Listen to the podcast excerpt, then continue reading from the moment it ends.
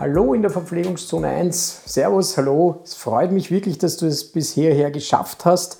Bis jetzt war es ja nur ein Aufwärmen, ein erstes Kennenlernen.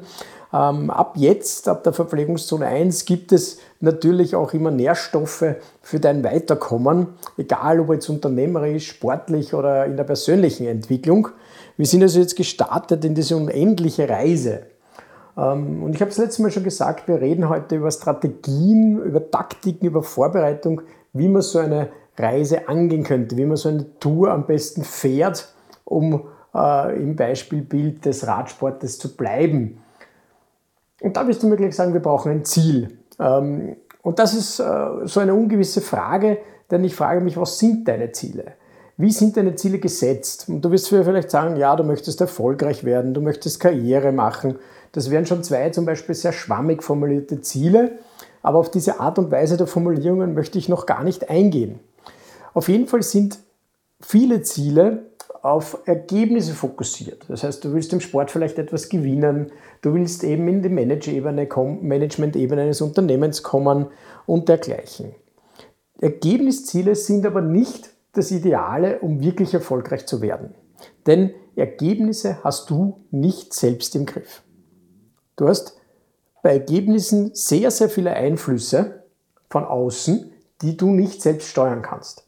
Das können jetzt irgendwelche, im Sport ist das relativ einfach, das können zum Beispiel Wettergeschichten sein, das kann sein, dass deine Gegner einfach besser aufgestellt sind, besser Form, in Form sind an dem Tag, dass dein Material vielleicht nicht ganz passt. Ähm, Im Unternehmertum und im Alltag ist es ganz genauso. Es gibt einfach viele, viele Einflüsse, die du nicht im Griff hast, die aber deine Ergebnisse beeinflussen. Das heißt, wenn du dich nur auf Ergebnisse konzentrierst, dann könntest du Probleme bekommen, weil es frustrierend sein könnte, wenn dir aus Gründen der äußeren Umstände immer wieder das Ergebnis quasi abgeschossen wird.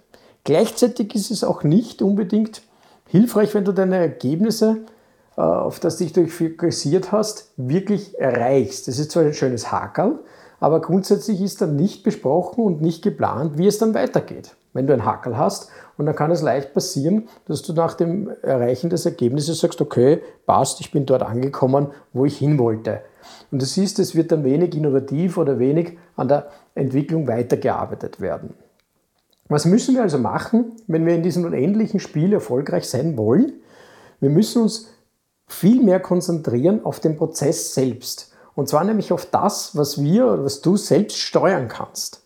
Alles, was du zu 100% selbst in den Griff bekommen kannst, ist dein eigenes Verhalten, wie du mit gewissen Situationen umgehst. Und genau das ist das, wo wir unsere Ziele suchen müssen. Und zwar in der Gestaltung und in der Optimierung des Prozesses deiner Weiterentwicklung. Das heißt, wie gestaltest du deinen Lerneffekt? Wie gestaltest du ähm, dieses Weiterkommen selbst, dass es motivierend ist und bleibt, ähm, damit es dir Spaß macht und dass es dich immer weiter antreibt. Darin solltest du dein Ziel suchen, darin solltest du den Fokus äh, reingeben, dann bist du auch davor, ähm, davor, davor gefeit, wenn du jetzt zum Beispiel irgendwelche Rückschläge hast, wenn du sagen kannst, okay, du kannst aus Fehlern oder aus Niederlagen auch lernen, weil du gewisse Sachen optimieren kannst. Und so komisch es klingen mag, ist dann Erfolg nur eine Nebensache dieser Herangehensweise. Ähm, da gibt es berühmte Beispiele, ich weiß nicht, ob unbewusst oder bewusst gemacht, äh, zum Beispiel aus dem Skisport, der Marcel Hirscher, der äh, den Weltcup dominiert hat ohne Ende und auch in Situationen, wo er vielleicht ein, zwei Sekunden schneller war als die Gegner, hat er dann im Interview dann oft gesagt, ah, das war noch nicht optimal, ich muss das noch besser machen und das noch besser machen. Der war in einer ständigen Entwicklungsphase und hat sich immer weiterentwickeln wollen, obwohl er im Prinzip das Ergebnis schon erreicht hat, nämlich ich bin einfach besser als alle anderen ist er nie stehen geblieben. Und das war immer auch der Grund für seinen Vorsprung. Am Anfang seiner Karriere zum Beispiel ist er sehr risikoreich auch gefahren, um sich heranzutasten, was geht. Äh, später in der Karriere hat er es dann geschafft, durch diese Optimierung des Prozesses einfach ganz sicher zu fahren und praktisch jeden Slalom und Riesendorlauf auch erfolgreich ins Ziel zu bringen. Das heißt, die Konzentration der Verbesserung und Optimierung des Prozesses der Weiterentwicklung dort ist das Ziel zu suchen. Ein weiterer Punkt, mit dem wir da zurechtkommen müssen und den ich dir heute noch mitgeben möchte, ist die Akzeptanz, dass nicht alles so laufen wird, äh, wie du dir vorstellst.